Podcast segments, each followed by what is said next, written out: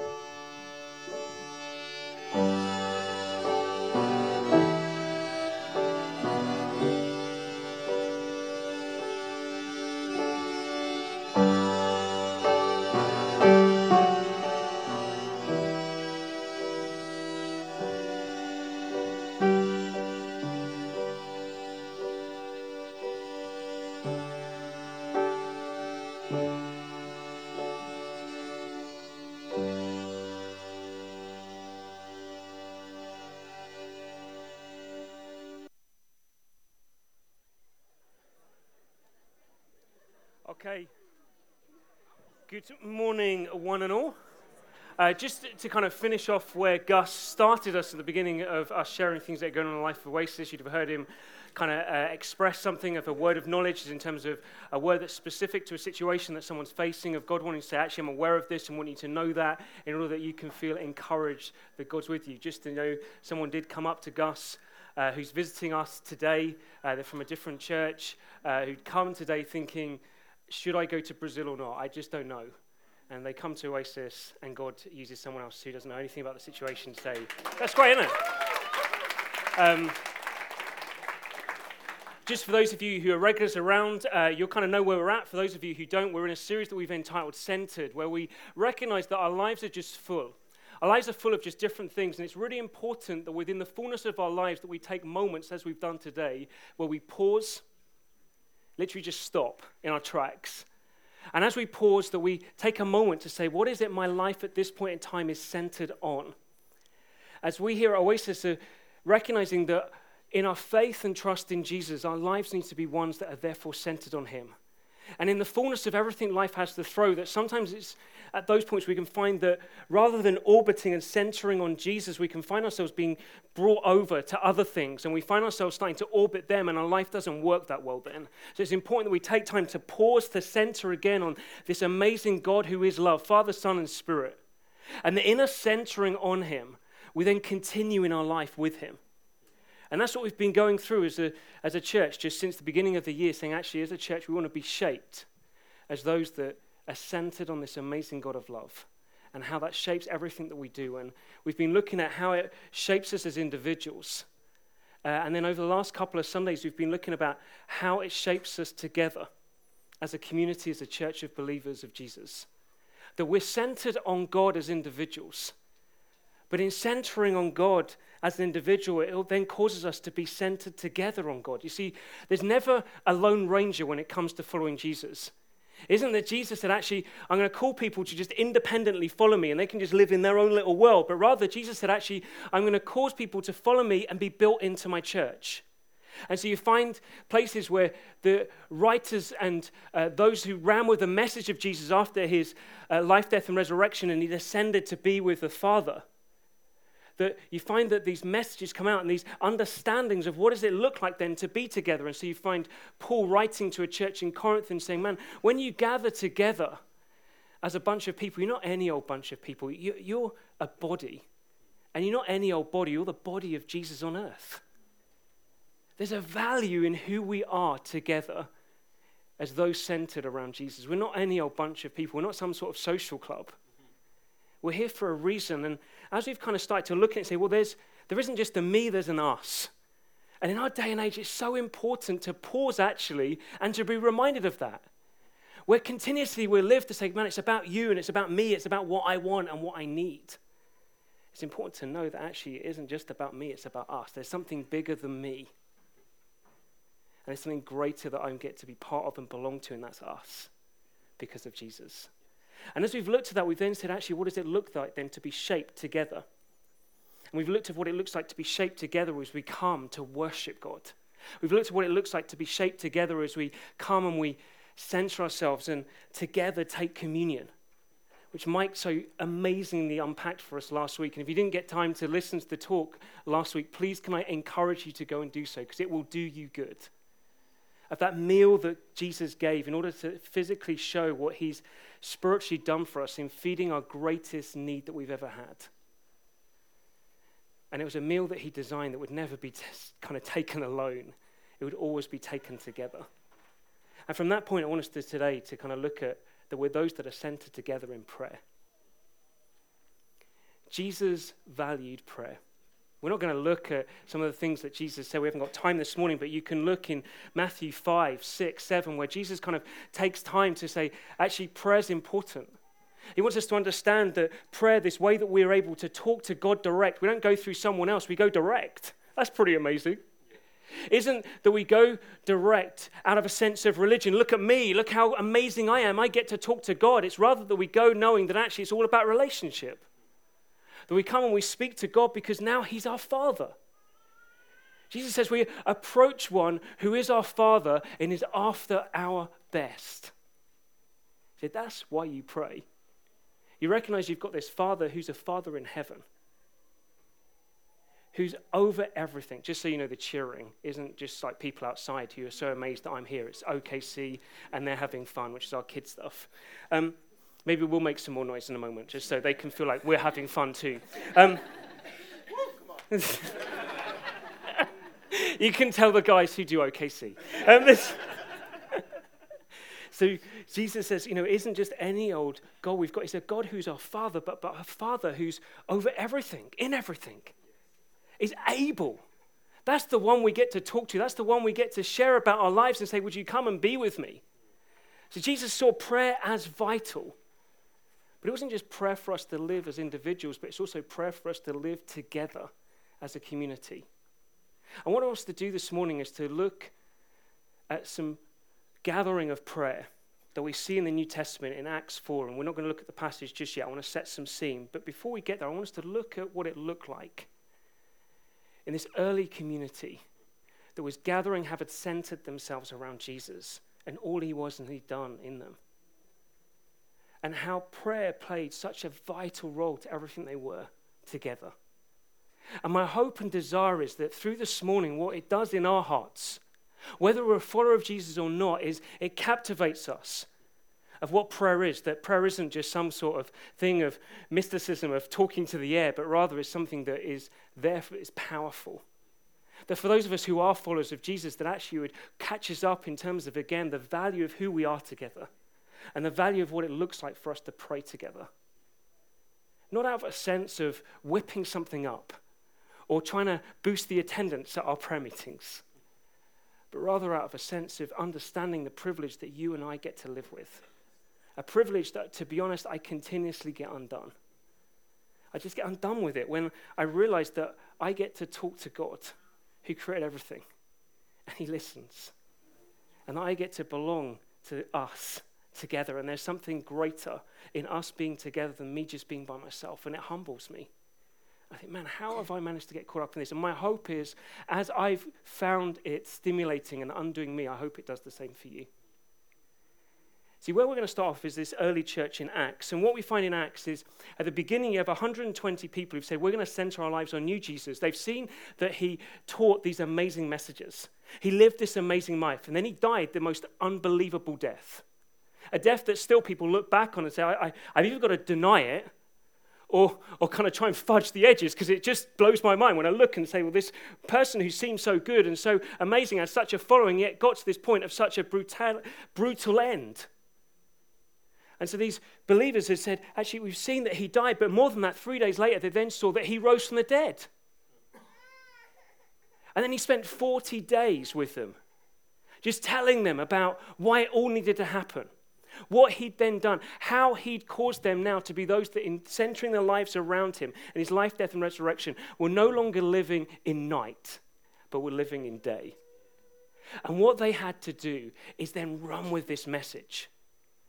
After 40 days, he looks at them and says, Man, you've got it. Now I'm going to leave you and go and be with the Father.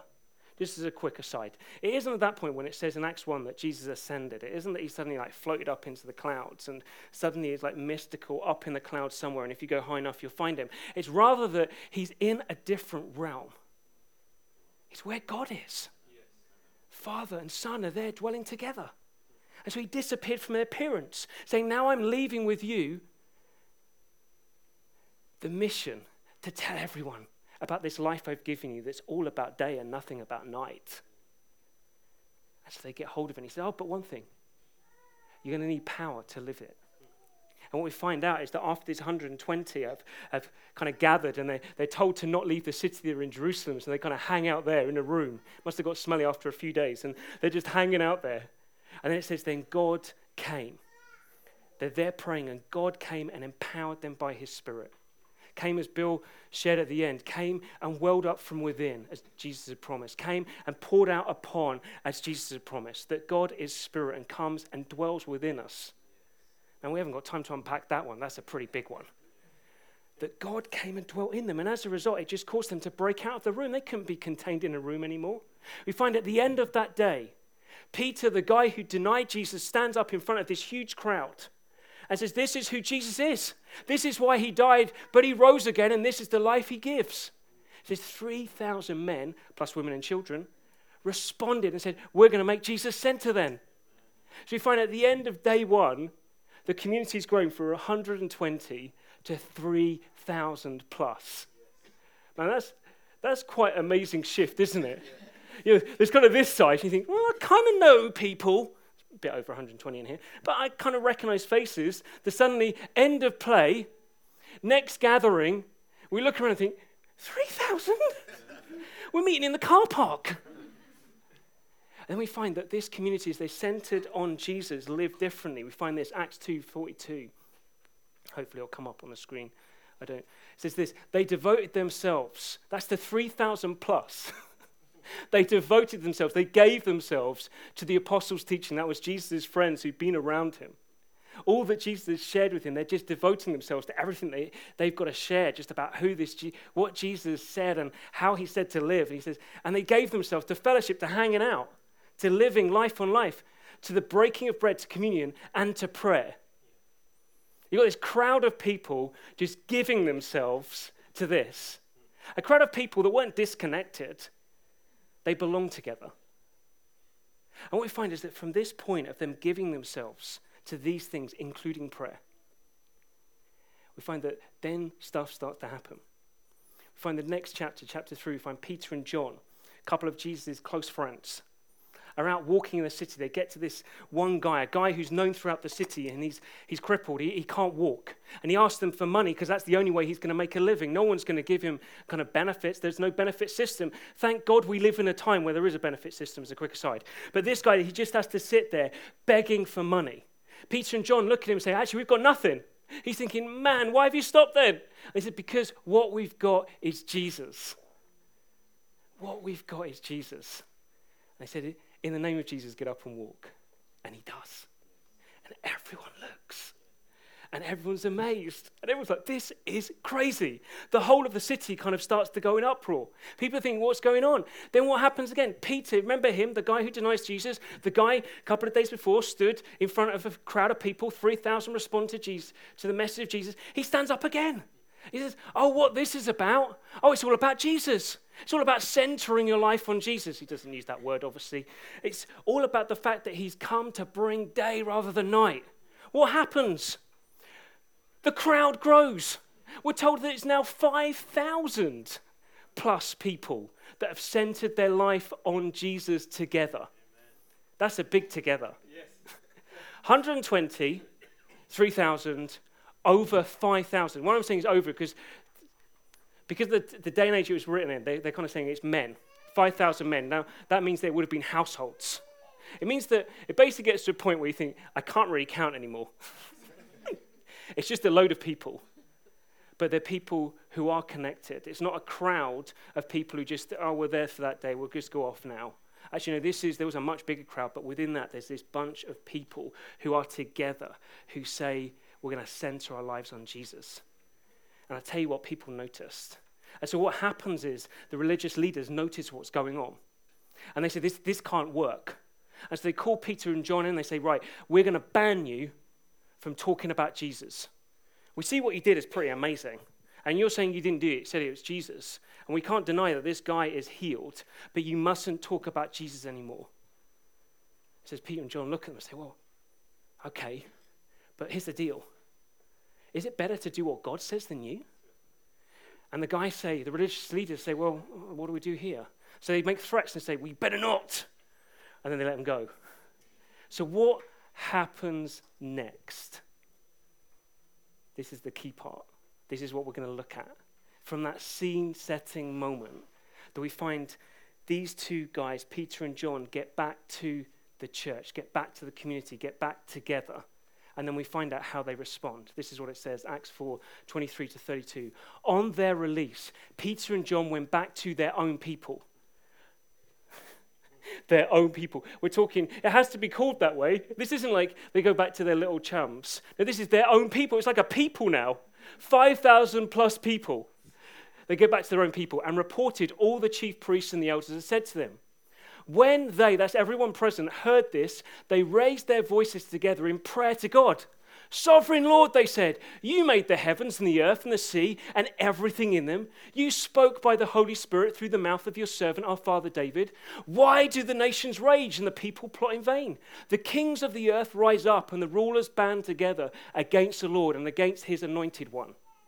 Indeed, Herod and Pontius Pilate met together with the Gentiles and the people of Israel in this city to conspire against your holy servant Jesus, whom you anointed. They did what your power and will had decided beforehand should happen. Now, Lord, consider their threats and enable your servants to speak your word with great boldness. Stretch out your hand to heal and perform signs and wonders through the name of your holy servant Jesus. After they prayed, the place where they were meeting was shaken. And they were all filled with the Holy Spirit and spoke the word of God boldly all the believers were one in heart and mind. I don't know what your perception is of church prayer meetings, but I want to redefine it today because I think this is what it's meant to be like. See, when we gather to pray, we gather together. That's the point. There's points when we gather together. This is a moment. We gather on a Sunday, and because we're culturally set, we think, oh, yeah, Sunday, that's God Day. We'll go and we'll gather together. Actually, it's no different. When we gather to pray, it's the same deal. It isn't for the keen few, it's for everyone. You see, what we find here is on their release, Peter and John went to everyone. They didn't go say, I know, let's just get the gang together. Let's get, let's let, oh, we'll, we'll, we'll spread it out a bit. Let's get the 120. You know, the original crew. We're going to not, we're going to leave the 3,000. We're going to leave the 5,000. Let's just get the 120, where it's at. No, it just says they went to their people. The ones they gathered with all together. Why? because they're together. It was that Peter and John were part of the whole, and the whole were part of Peter and John. What happened to them happened to everyone. See, these guys knew what it was to value being together. That's what happened when they gathered to pray. They valued being together. They realized that it wasn't about just them, it was about, the, it was about us, it was about all of them. And therefore, they wanted to hear it. They realized that actually, regardless of whether anyone else knew that they were there. They knew it was valuable of them being there. Regardless if Peter and John knew that, whatever his name is, Barnabas over in the corner, whether they knew Barnabas was there or not, or Sophia, it didn't matter. They knew that they wanted to be there because they were part of this. Every individual valued they were part of something bigger which is this community of people that were centered on God. And in these moments when they ever gathered together, it reminded them that they weren't alone. They weren't living in this world centered on Jesus by themselves, they were centered with a company of people. A company of people that wanted to continually come together and say, We're shaped by this. And we need to value being together. Don't hear this as a heaviness. Please hear it in the context of our culture. I recognize that from time to time, we just live with lives that just mean that actually, maybe because of children, maybe because of work pressures, it just means that sometimes we can't be there. And we can't be in the together moment. That's all right. But that isn't the case all the time.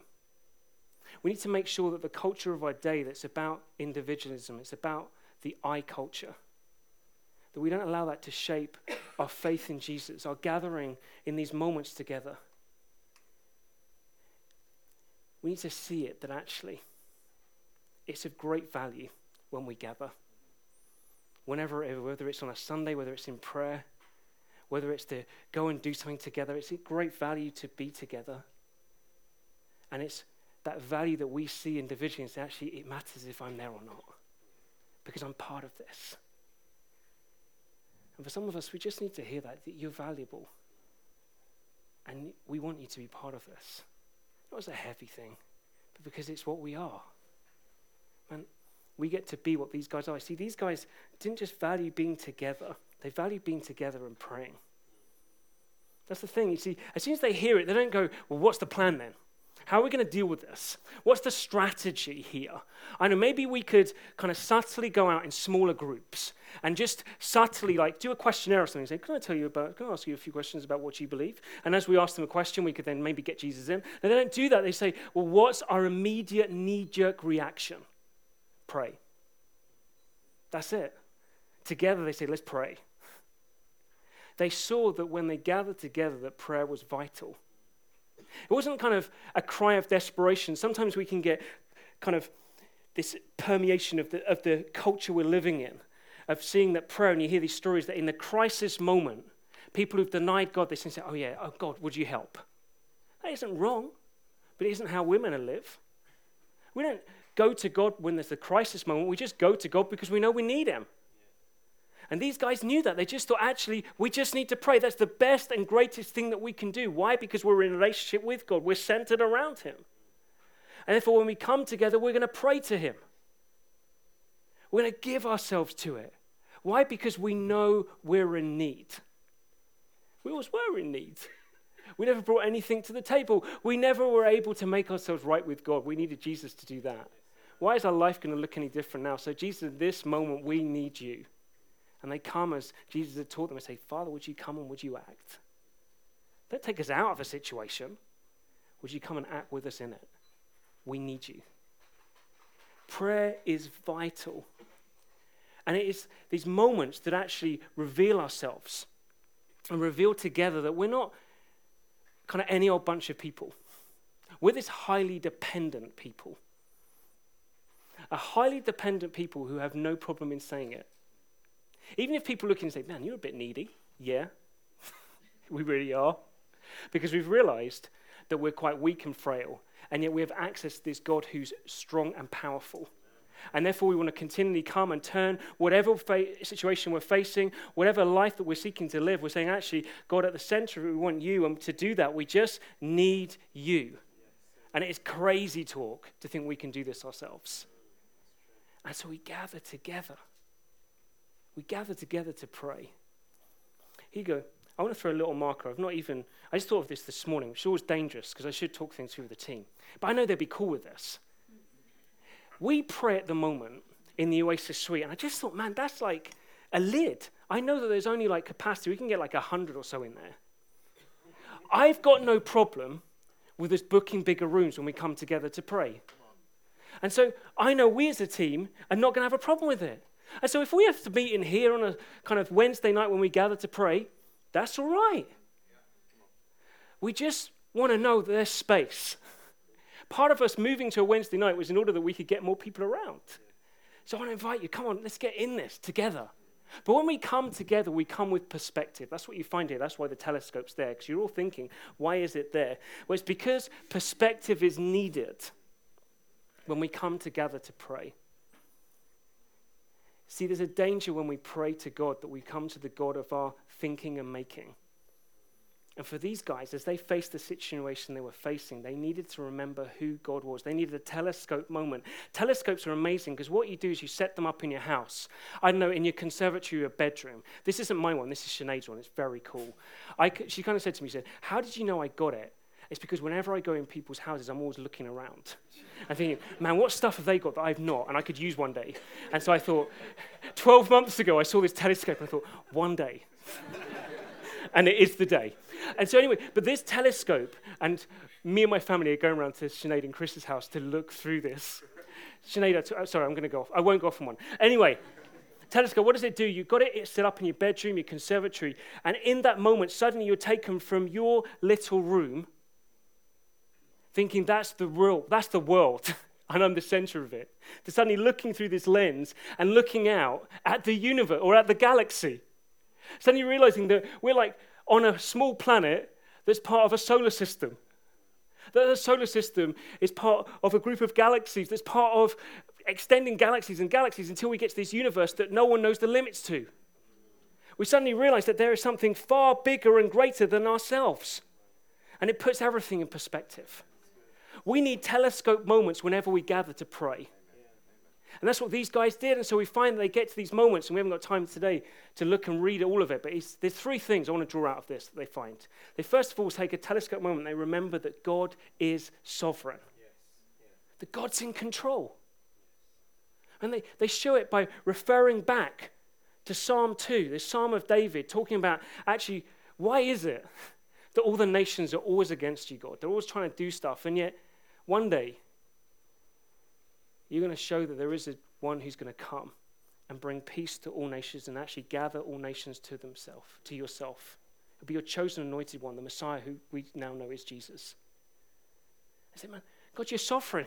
And back in David's day, back hundreds of years, thousands of years before Jesus came to the earth, you'd already promised that this was going to happen. You already promised that actually, even all that surrounded Jesus all the questioning that led up to his death, actually, that was all kind of you were orchestrating that.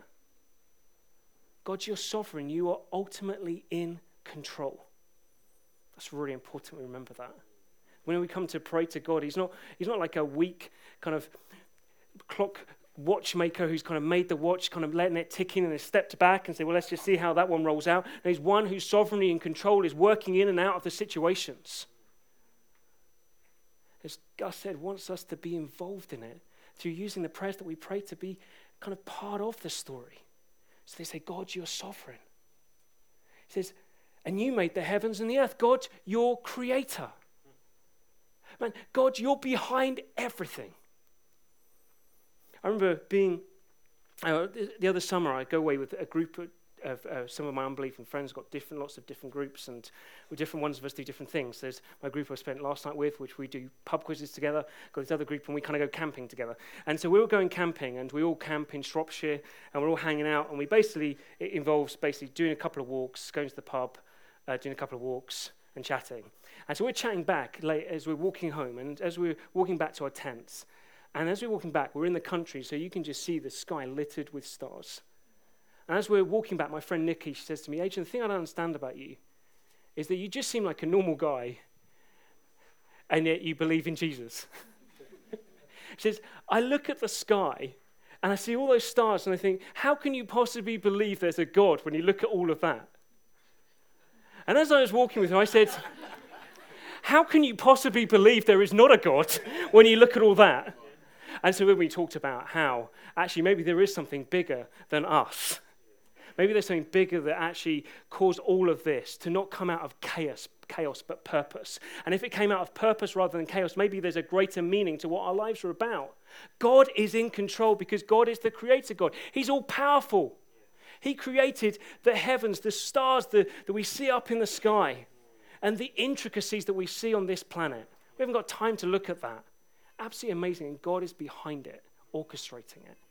So he said, God you're sovereign. God, you creator. And God, you're the God of salvation. Reminds us, Jesus, God, you're the one who is with your chosen one, the servant Jesus, the anointed one, and allowed everything to play out in order that your salvation plan could happen. The fact that you and I could do nothing to make ourselves right with God, could do nothing to hide our shame, could do nothing to say that because of the stuff that's been done to me, because of the stuff that I've done, I, I know that I don't feel acceptable. And when I stand before one who is pure and holy and right, I feel very dirty. We could do nothing about it. We were weak. And yet, God, out of his love, out of his mercy, made a way through his son Jesus in order that our shame could be taken away and replaced by his love and acceptance. as they remember and they say, who are you? Perspective through the telescope. You're, you're, sovereign. You're in control. Who are you? You're one who created everything. Who are you? You're the one who orchestrated our salvation, our rescue. We brought nothing to the table. Man, why would we think at this point we get to have to do it all? It's at these moments as we come together, we remember, I'm weak, you're strong. I'm in need, you're able. And that's the one we come to pray for. So we pray with perspective. And then I'd say there's a language we use as we pray. There's different languages that are always developing around us. There's the text language that I'm still catching up on. I refuse to use it. It's the only place where I want to try and use grammar correctly. I have a problem with shorthanded nature of texting. It's my middle-aged nature coming out. I'm embracing turning 40 this year. I want to make sure that I do a campaign that stops this LOL stuff and everything.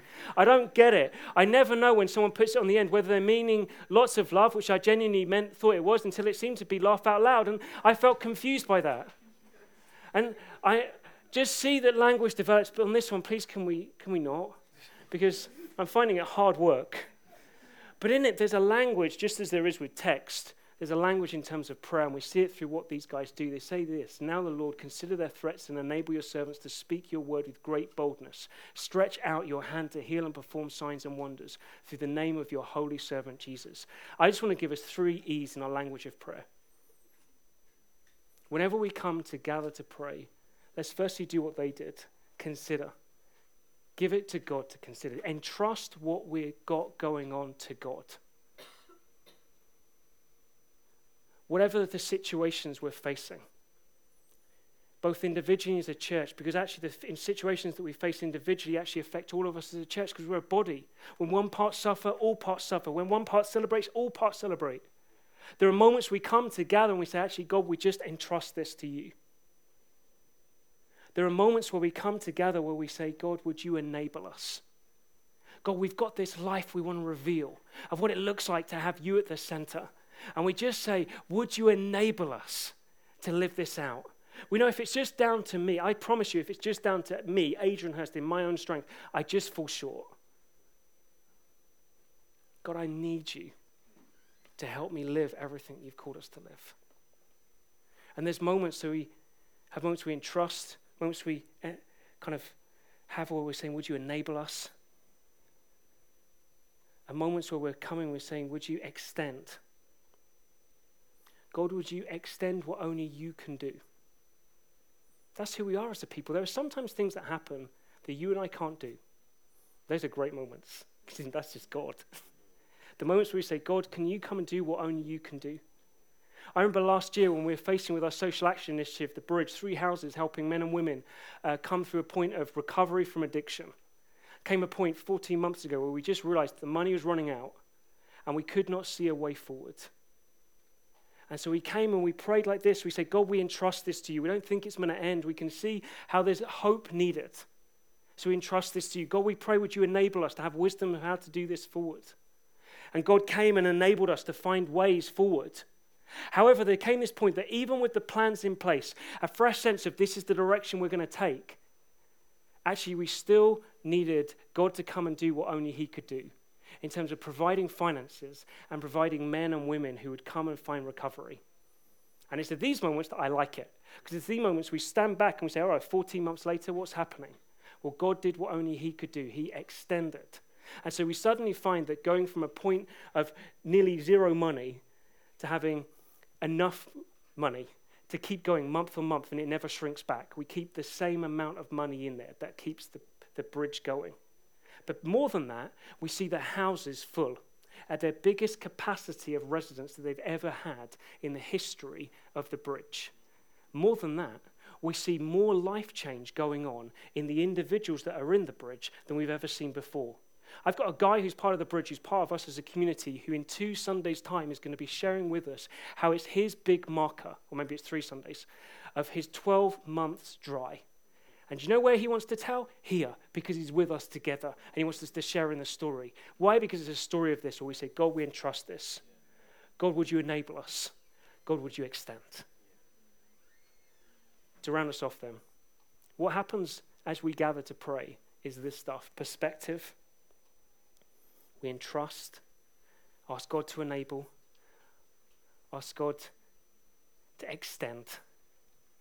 And then after that, we expect to encounter. Man, this isn't any old bunch of people kind of talking and saying, let's just speak to the, the air, the, the ceiling, and something will happen. Then we'll go away thinking, well, that was nice, got that off my chest. Now, this is a moment where it's going to be two way. There's an expectation that God is going to come and speak as He's been spoken to. And so, what happens when these guys come together? They pray and they say, God, would you enable us? God, would you come and re- work in this situation? Would you extend and perform miracles? And it says, after they prayed, the meeting place shook, and they were all filled with the Holy Spirit and spoke the word of God boldly. Does that therefore mean that whenever we gather together, unless the building's shaking, we've kind of not done it? No. It means that we need to expect, though, that God is going to, come and encounter with us. That God's going to come and want to speak to us. That God's going to come and enable us. He's going to always come and equip us. He's going to come and continuously pour out His Spirit. Why? Because Jesus said, whenever you ask, God the Father is always going to give His Spirit. That will happen whenever we gather together. Oh, and there'll be moments where you can't quite just add it up. So there might be a moment where the building shakes. And we mustn't limit that. But can I say this? In the encounter moment, which will happen whenever we gather together, because God's going to say, actually, as you've called on me, I want you to know that I'm with you. I want to speak with you. Is the encounter moment happens when? As they're going to go. He doesn't say the room shook, they got filled with the Spirit, and then they say, lock the doors. Let's hang out here now. This is pretty cool. Let's see if we can get this room a shaking again. It's shaky room time. And let's now get the spirit on. This isn't that. It's that as they get to the end and say, God, would you give us boldness? He says, Right, we're about done on the praying. Let's now get out there and see what happens. It says, The room shook. God's with you. They get filled with the Spirit, and then they leave the room and get on in their own lives to do what? Speak about Jesus boldly, expecting that signs are going to follow to reveal him. Let's never kind of camp out in the encounter. Let's understand the encounters only ever happen in order that we get out. It's what the Spirit, how, it's what, how the Spirit came. Pentecost, all locked in a room. Spirit comes out in the street to reveal Jesus. Whenever we come to gather to pray, there'll be moments where God comes in order that we get out and reveal the wonder of who Jesus is and what it looks like to center our lives on Him. If you're looking to camp out in encounters, this isn't the church for you. But my guess is because you're here, you're not looking for that. You're looking to say, let's encounter God and change the world when we come together to pray, God listens, God meets with us, and then God uses us to change this city, the nation, and the nations. Being a community that's centered in prayer is a privilege. And with that privilege always comes responsibility, and I want to invite you, therefore, to come with us on the journey, to value what it is to pray together to join us as we pray. Man, there's no register on the 12th of March. It's not like we're going to stand at the door thinking, who's here, who's not. Man, we're praying on the 12th of March together. And I invite you, not as a heavy handed thing, but just say, come and join us. Why? Because we're in this together, because we want this. And as we pray, valuing it, joining together, let's stand together. Let's stand together in moments of suffering. Let's stand together in moments of celebration. Knowing that actually we're, we're so much greater. It's how Jesus placed us to be together than individually. I want us to stand to finish just so we can feel like we've stretched our legs. I'll pray so we know there's a bit of closure. And then at the end, if we pray, I'm going to invite you to come forward. If you've come and you, you just know actually you need to be stood with. You just know there's stuff going on in your life at the moment, and you just need to know that others are aware of it and can stand with you before God to say, God, would you come and be involved in this? We'd just love to pray with you. And so the end one, so I finished praying. If you want to come forward, others are then going to leave the room and get their kids. Others are going to go to the back and grab tea and coffee and the one donut that's left. Um, the rest, should we just close our eyes for a moment? I just want us to pray. God, I thank you for the unbelievable privilege we have in being able to speak direct to you. There's just this marker of our relationship with you. That God, we don't come as strangers, but those that are now in relationship with you, able to speak directly to you, understanding that we speak to one who's a father, who's a father after our best. And I pray, Father, would you cause us as a community to live richly in the privilege of prayer, of the privilege of prayer together, of the valuing of who we are together. And I, God, as we pray, as we, as we live in that, I pray, God, that we'd live also with the responsibility to be those that then continuously live with the perspective of who you are, God, and how you so desire to work in and through us in every situation. So, God, I pray, would you keep us on the journey we're on as a church in prayer? But I pray, would you accelerate it this coming year? Uh, God, I, I want to pray for, for moments that we look back on and say, man, do you remember that? We're able to then tell stories of what you've done in and through us as you've extended your hand in this city and beyond. We ask this for your glory, Jesus. Amen. Okay, come forward, go back, go out.